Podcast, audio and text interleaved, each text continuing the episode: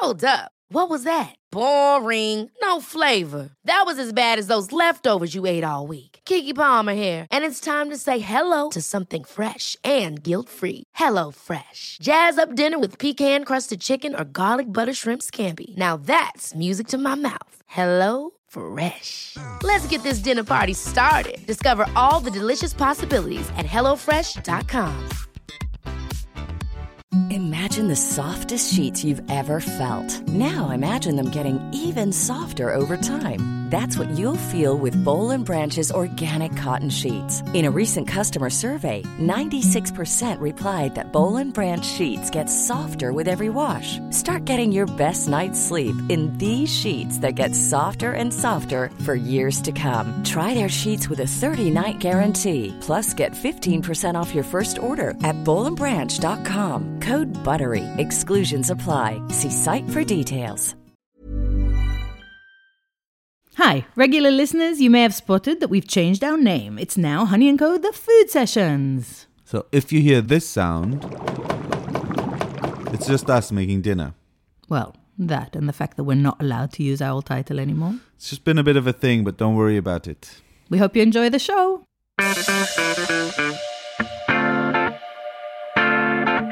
Welcome to the Honey and Co. with me, Itamar Srulovich. We hold the talks in our deli, Honey and Spice, in front of a small audience. We ask the people we admire from the world of food to come over.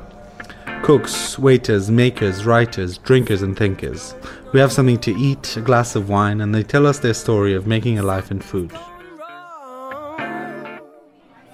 Tonight we're joined by Killian Fox, who's the co-founder of the Gannet website, the best food website there is in our eyes. He is also the author of the Gannet Gastronomic Miscellany, a book with all sorts of weird and wonderful food facts, which is our favorite thing. Keep listening if you want to know how many people did Joan Didion cook for, if you want to know why insects are the main source of our protein in the next couple of years, and why breakfast is so interesting. Enjoy. Guys, I want to thank you uh, so much for coming out here tonight. You're very fortunate, and we're very fortunate to have this guy who's one of our favorite people. We met Killian through his work uh, at the Observer Food Monthly. He had the misfortune of interviewing us quite a few times. quite a few times. Yeah. So now, if the Observer Food Monthly need to know anything about us, they just call Killian, and he has all the facts lined up. And this is our payback, if you will. It's not, it's not our payback through the through our encounters for the Observer. We've grown very fond of Killian, and we got to know his excellent website, which I don't know how many of you here know about, but for sure by the end of the evening, everyone will know about and run to look at it. So you've kind of stumbled into food writing. I have. I, I kind of stumbled into journalism as well. I was when I arrived in London. I was uh, uh, attempting to write a novel and spent a couple of years postponing uh, any career to do that. And when that didn't materialize, I Still- sort of. Still. I mean, it, Yeah. I've still got some hope for it. But when it didn't come together, I sort of s- scratched my head for a bit and then ended up doing work experience at the Observer, which is a pretty nice place to start. And I kind of clung on uh, for dear life and didn't let go. Still haven't let go, really, 10 years later. Um, but I started on the arts desk and then gradually, just by chatting to editors and corridors, gravitated towards the Food Monthly. And that's, I still regular contributor to them now. And then you kind of, I don't know what came first, if, if you kind of had a keen interest in, in that world of food, or did you just kind of. I was going to say I've always loved food. It's not entirely true. When I was a kid growing up in the northwest of Ireland, I had very limited interest in food. It was only sort of as I became a teenager and saw the world a bit more that food became a primary interest. And yeah, so it's it's something I've uh, always loved as an eater. Uh, I wouldn't claim to be a particularly brilliant cook, but I'm certainly enthusiastic. Um, but yeah, food and the people who make and produce food have always have become more and more of an interest as the years have gone by. So And then it sort of became kind of the almost the center of your career now. Yeah, I'd say so. Um, Because the the website, the Yeah, so the you've initiated that. yeah, You've- so I, I came up with the idea maybe three or four years ago. It slowly came into operation by me getting in touch with a couple of like minded friends with different skills, so photographers and filmmakers. Um, and I think we launched it around three years ago, and s- that is that sort of has, beyond a shadow of a doubt, made food my main preoccupation. And what what what is it? What what's the Gannet? The For those of you who don't know of it. So the Gannet is uh, an online magazine that kind of looks at people's stories through food. So food, what we do is we we invite ourselves into people's homes, um, often complete strangers, and ask them to cook us a favorite dish. And in the process, we talk about their everyday eating habits, the favorite things that they might have in their cupboards, their favorite books, um, cookbooks, and restaurants, and everything we can think about in terms of food. And then we bring it all together into an interview with photographs and words and personalities. And Why did you think that that was missing? Why why did you want to do that? Um, there are a couple of reasons. One, I think, is that I was, I was, vis- I was visiting all these interesting people, chefs, food producers for the Observer Food Monthly, and often spending quite a lot of time with them, so a few hours or half a day, and then writing reasonably short pieces. So it felt like I accumulated so much interesting information that was hitting the cutting room floor, and I wanted to have somewhere to put all this interesting stuff. Um, it's quite interesting when you come from a background in writing about music or film. You, you're lucky if you get half an hour in a hotel room with a musician who kind of doesn't really want to answer your questions because they've done 10 interviews that day already.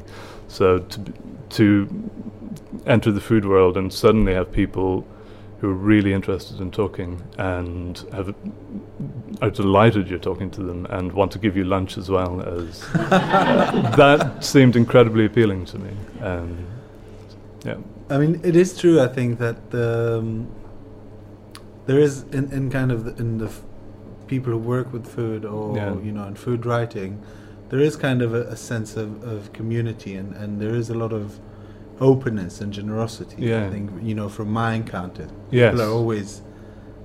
No one would think twice about saying, "Oh yeah, come, No. come for lunch, come for dinner." I know it's it's such a beautiful thing. Um, people genuinely friendly uh, and generous with their time. I, I think we set a record for one of our interviews. Usually, we we sort of s- say, "Could we come to your house for two or three hours?" That's often a total lie because it usually takes much longer than that. But I, the longest interview we've done is 14 and a half hours. Oh, That's our record at the moment. It was. Uh, That's nat- like breakfast, lunch, dinner. Th- we we turned up at twelve noon and went for lunch. Uh, ended up in her house. She was a natural wine sommelier in Stockholm, and she was just so enthusiastic about preach, like telling people about natural wine, getting us to try natural wine. That it, we didn't get out of there until two thirty a.m. So, yeah. Staggered out. Sta- yes, I could say. You know, the, with natural wine, you don't get a headache afterwards. Yeah, I'd love to. much- I'd love maybe to believe that's true. hours. I would love to believe that's true. It's not entirely true. I mean, you, you travel a lot for, for Yeah. that work, and it seems, you know, quite like quite a dreamy get-up because, you know, you get to travel the world, you get to talk Yeah. to, you know, insiders, Yeah. you get to go to, you know, people's home, they cook you dinner, they send you to the nicest places. Hmm. It's a good, it's a good little gig. It would. It's mostly a good little gig. I've got when. Where do you- apply? This is what I. Yeah. Where, where, Where does one apply? where does um, sometimes when I'm sitting in someone's house and they're feeding me beautiful food and talking at great length and in great detail about food and their love of it, I glance over at my voice recorder and I see that it's like two hours, 45 minutes is on the dial. And I think when I get home, and have to sit bef- in front of my computer and transcribe this, that's when the pay- payback begins. So there's there's definitely there's no such thing as a free lunch. There's definitely No. another side to it. No, there's always. Yeah, there's So all the a- pleasure comes first, and then all the pain comes afterwards. Yeah, well, it's, it's still it's, it sounds like a, a good trade-off. On balance, it's pretty Yeah, good. Yeah. yeah. So where when you travel, say, Yeah. First of all, where where's the kind of food place that we need to go to that we haven't been? I keep going back to n- the north of Spain. Okay. Um, I have been to San Sebastian a couple of times and have, you know, been very evangelical to everyone I meet, saying you've got to go to this place. Um, but I think it gets a lot of the attention when its neighbouring regions like Asturias and Galicia get a bit less. People tend people associate Galicia with good seafood, but I went there in September and it's just the best seafood I've ever come across by some margin. So I'd definitely say Galicia is a good place to People check out if you like haven't already. Yeah. There's a there's a restaurant in on the west coast called D'Berto, D apostrophe B E R T O, um, and a chef told me that it was the best seafood restaurant she'd ever been to, and I Concur. can't contradict her on that one. Yeah. How do you kind of research, like before you go on your travel? How do you know where to go and what to eat? Presumably, you have kind of a, Mm. a destination in mind, or someone. It that you're gonna often comes by complete chance. For example, we went to Sweden um, the summer, last summer, or the summer before last, and that in, to to do to interview a bunch of people, and that entirely came about because I met a friend in the pub, and he said, "I know a lot of interesting people in Stockholm. Maybe you should come and check it out, and I can introduce you to." A food-loving architect and a food-loving designer, and there's a restaurant owner, and tick tick tick tick tick. So um, and then often like that. for yeah, so friends of friends is a nice way to begin, I think, and then you can do a little bit of research online and figure out who else to visit. And then in the Gannet, I mean, it's it's always quite you know it's a long read. It's very Mm. in depth pieces and a lot of um, there's a lot of writing, a lot of food writing, Yeah. and you know uh, um, a lot of other people's writing, not just yourself. That that you have a look into it. And this is this is a question that, that I've been needing to answer for my own assignment. Why why is it important? This food, this conversation about food. Uh-huh. Why is it interesting? Why does it need to happen? Um, well, Itamar actually confessed to me before this interview that he has to write a feature, and he's got a strong, uh, he's got a tight So deadline. I'm taking notes. So if you notice I'm taking some notes, that's well. All I can tell you is why it's interesting for me to write about it, and that's because, unlike uh, more than almost anything else I can think of, it it leads you in almost every direction. So you can look at food history, you can look at different parts of the world, you can look at it from a political angle, you can look at it from a cultural angle. It intersects with almost everything. Um, so that's why it's interesting for me. Often our conversations will begin with food and end up somewhere entirely different. Uh, so that's what keeps it endlessly fascinating for me, I think. the um, the broadness of it. The broadness, yeah, yeah. and also from like looking at the Gannet, it's a it's it's a really nice way into to sort of get quite intimate with people and see how they live on a day-to-day basis. Just like little details that you can pick out that illustrate a lot about what they're like and what their lives are like. That's always been appealing as well. um, who's who's writing? Do you like? Who's who are the Uh, people that you read? Gosh, um, there's someone in this room who can answer that much better than me. Uh, James, who works with us, is sitting in the middle there, and he every week compiles the digest, which is like a roundup of the best food writing online every week. So he's extremely well equipped to answer this question. Uh, he recently gathered up some of the best fruit, like food writing of this year, and I've been working my way through it. Um, there are a number of names coming up again and again. There's um, a brilliant article by Ligaya Mishan in the New York Times about Asian American food, which I thought was absolutely fantastic. Um, a lot of people who've come through these food talks, I, like Bee Wilson, her She's book in-. Consider the Fork and First Bite are just amazing. I think they're loitering over there somewhere. Um, Yeah. Consider the Fork particularly interesting f- for writing this book because it has so much great information about kitchen technology, and she's also just brilliant at getting at the sort of wider historical or political perspective of food as well. Um, and there's some the number of people we've talked to for the Gannet, like Olia Hercules, is really great at writing vivid evocations of different places and their food.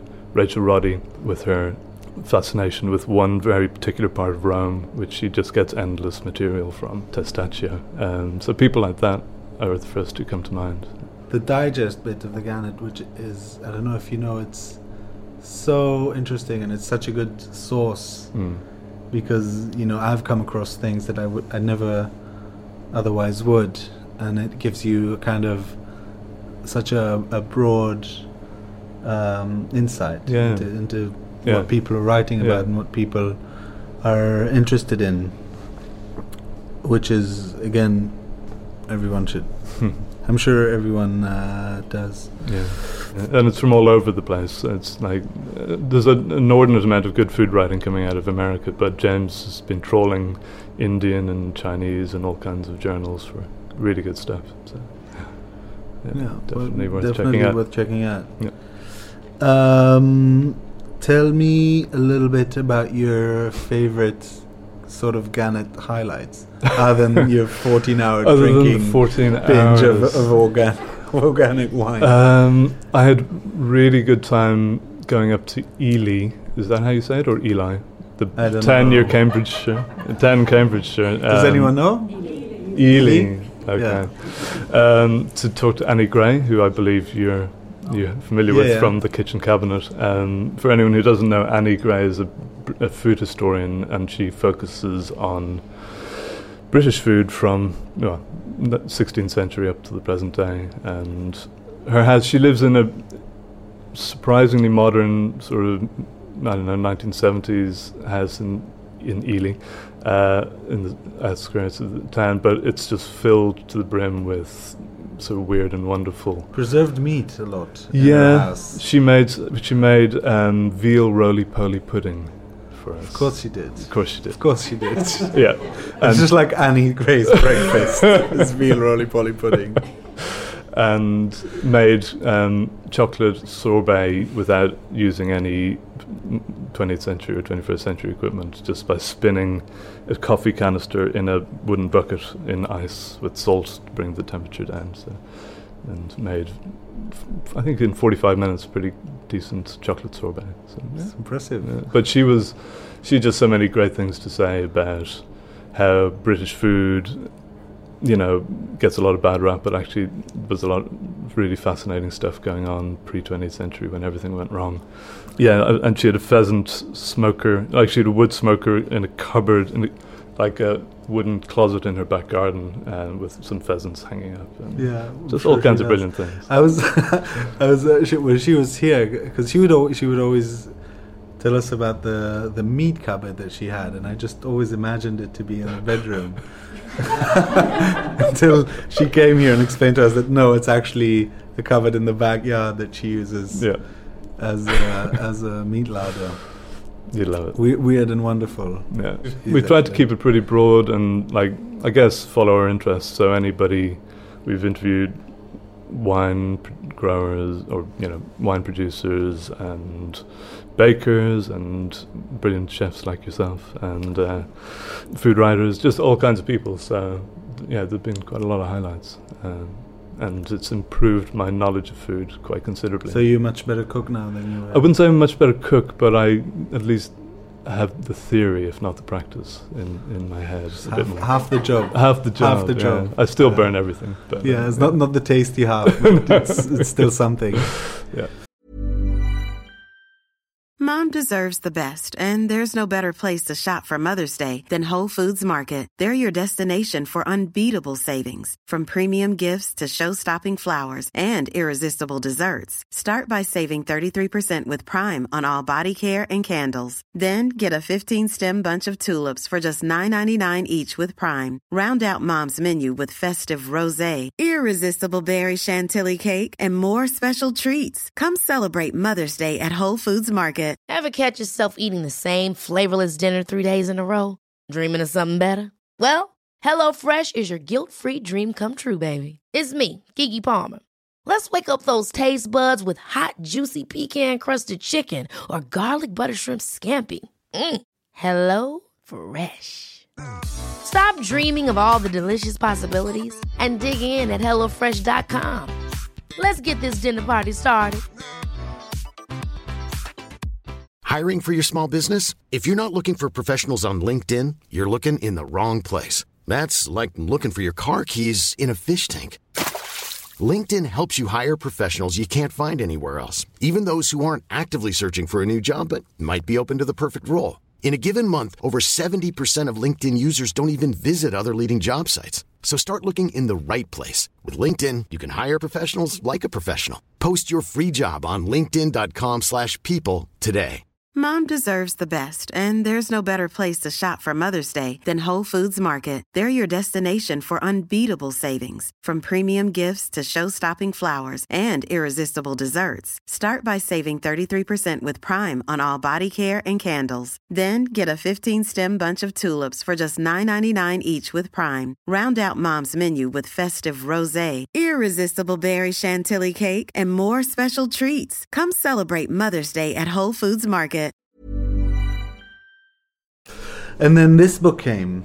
Yes. This is kind of the the Gannet love child. This is a sort of Gannet love child, if you want to put it that way. How, how did it? Because it's a book of facts. It is essentially. uh, uh, um, an assembly of interesting food facts. yeah, and, things- stories and little anecdotes and things that drew my interest. Um, And it's a it's a wonderful book. It's very um, what's the word knowledgeable, and I thought that it's kind of one of these things that I will dip in and out of, but I ended up reading it back to back, and enjoying it very much. good. How, how did it How did it come about? How did it?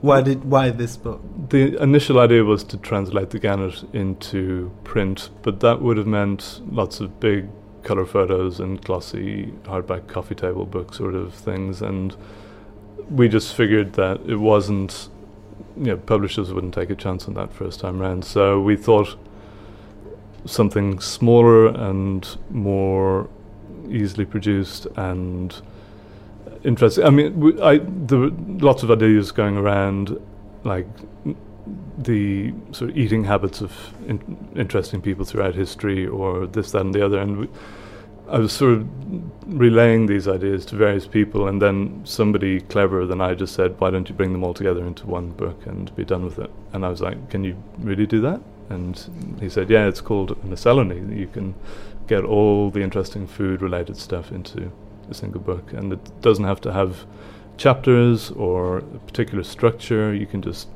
start wherever you like and end wherever you like. Yeah, And what I you do get kind of a picture from the book about where you know thinking about food is and what's Yeah. the sort of common knowledge there's a very funny bit about uh, sharing plates Oh, yeah. and where's that, that that made me laugh a lot about insects and You- eating them yeah. I I More don't than think I I, caught thought. onto that until this evening when you mentioned it. Yeah. yeah Okay.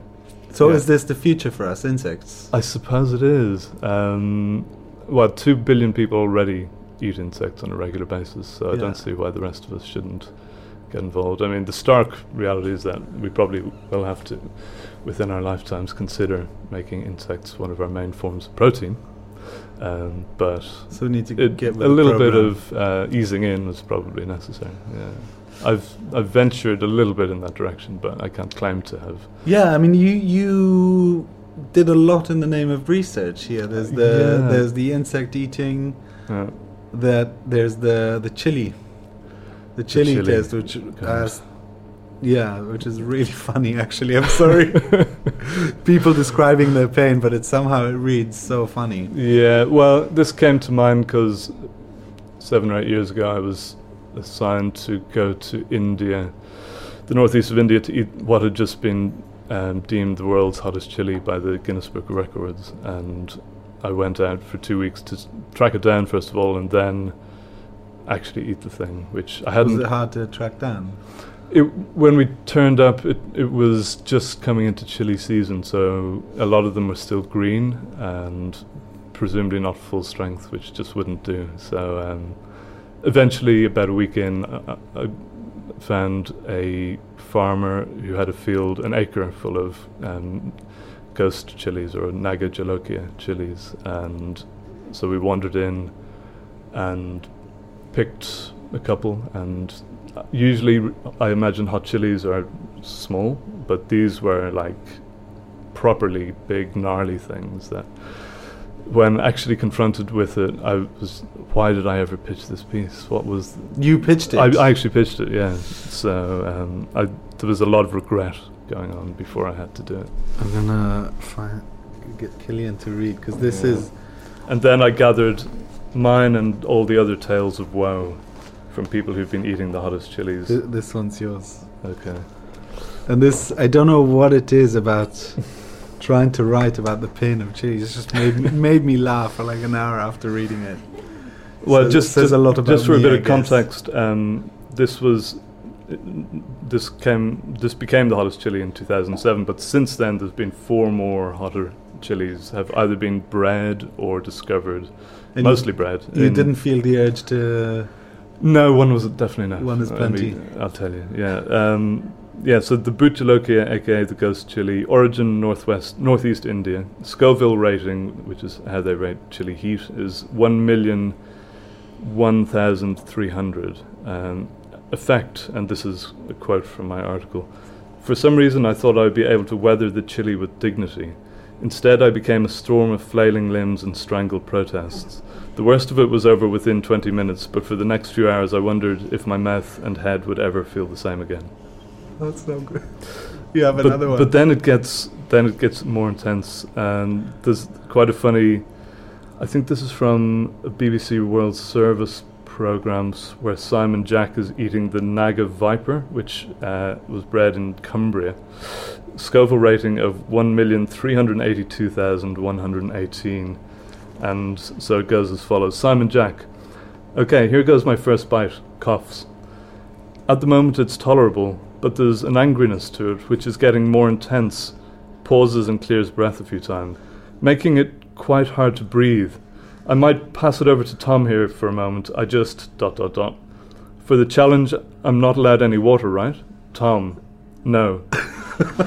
okay, so what's happening here, says Tom, is increased heart rate. Tom is pre- presumably somebody who knows the science behind this.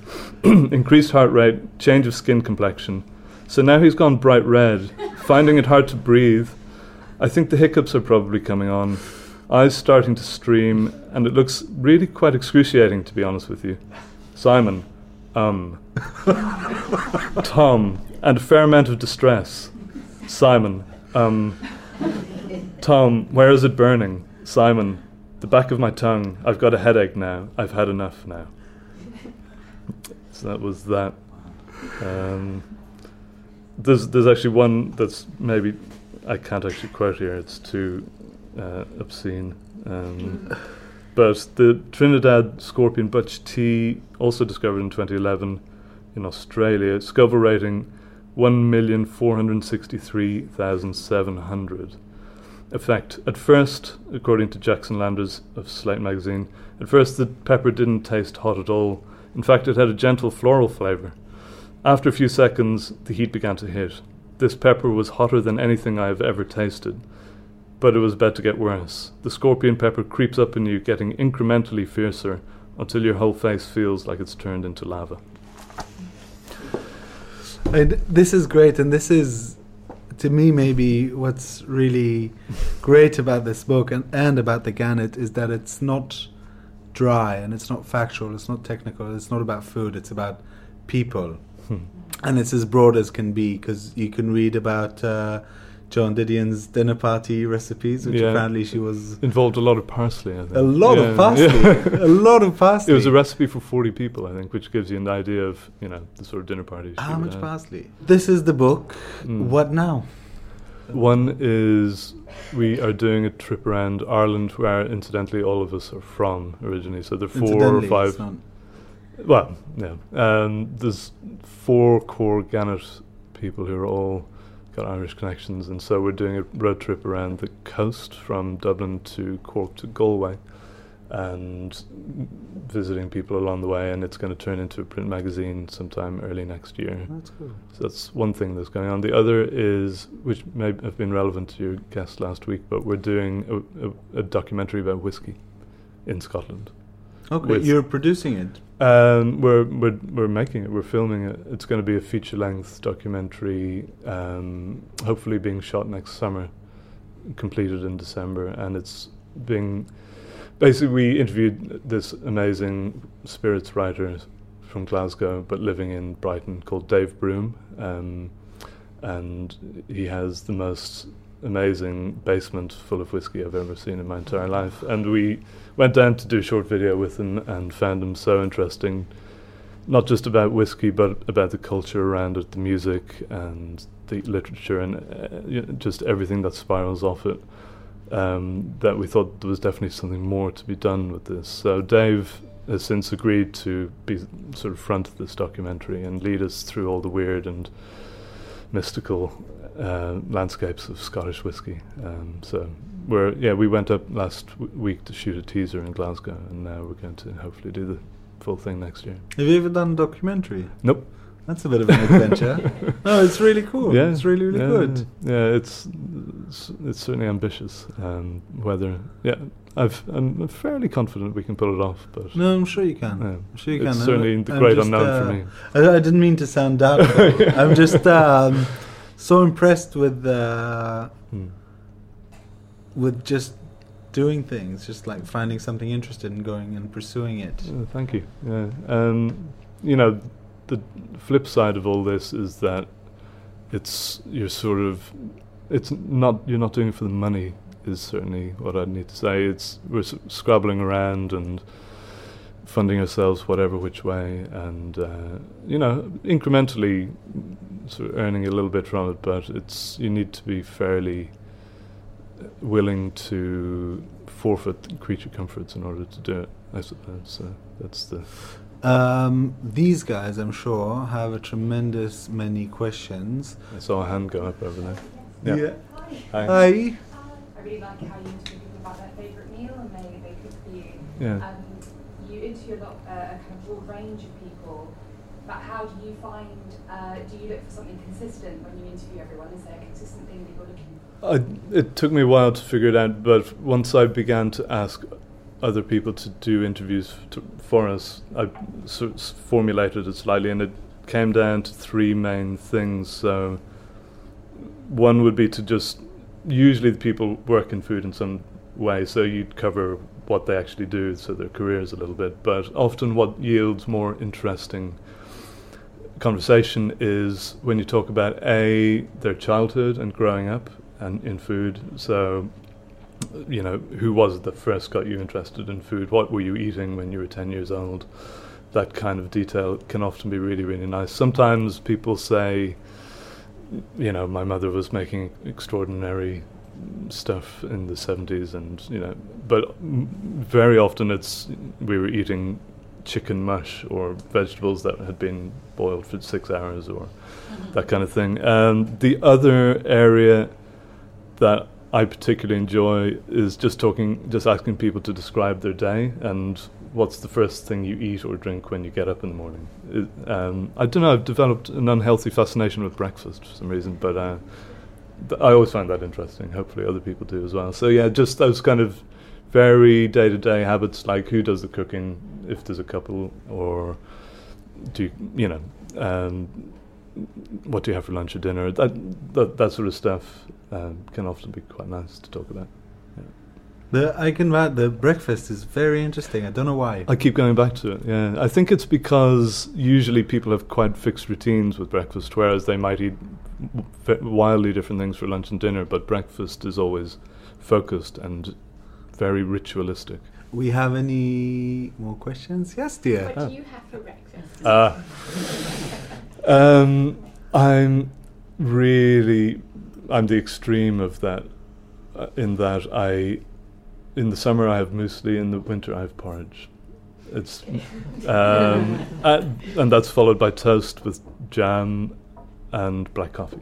So it's very pared down actually. And my partner gets really annoyed when we go away somewhere and there's a huge buffet or spread or something with all kinds of delicious things, and I'm like, mm, "Where's my muesli?" yeah, it's. Uh, yeah. You don't you don't branch out? I, Not in breakfast. I I will sometimes to please other people, but I, what I'm always wanting is those very, very simple things. I don't know why. I'm pretty adventurous otherwise, but with breakfast, well, I'm I extremely yeah. conservative. No insect is safe near, near you, but, but uh, not in the morning. More questions? Someone at the back? I have another one. Yes, dear.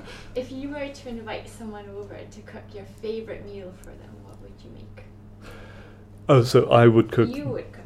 I would cook my favorite meal for them. Um, Have you done that? I Well, Well, not kind of- informally, perhaps. Um, I really love making pasta with tomato sauce. Um, and it's what fascinates me is that it's such a simple dish, but it's taken me so long to figure out how to do it properly. So, like boiling pasta should be the simplest thing in the world, but it's taken me like ten or fifteen years to figure out that you get the water really hot, hot first, and then add the pasta with salt but no olive oil.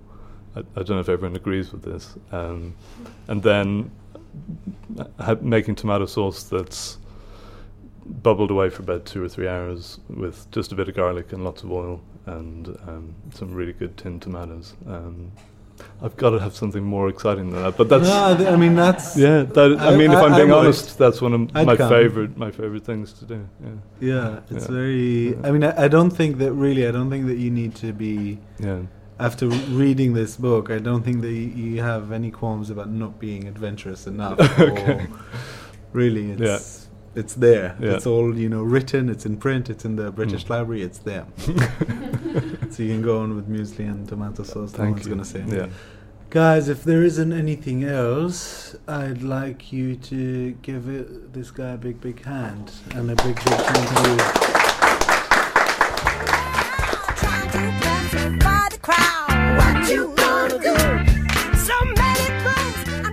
Thank you so much for listening to this episode of the Honey and Co. We hope you enjoyed it, even if you didn't get to try the food. I promise everything was absolutely delicious. There are some wonderful guests coming up in the next few weeks and will be available to download. So make sure you subscribe to us on iTunes and please leave us a review if you can. That'll be really, really great for us. This show is expertly produced by Hester Kant, music by the great Ellis Russell. If you want to come along to one of our talks, you can join our mailing list on our website, honeyandco.co.uk, or follow us on our social media at Honey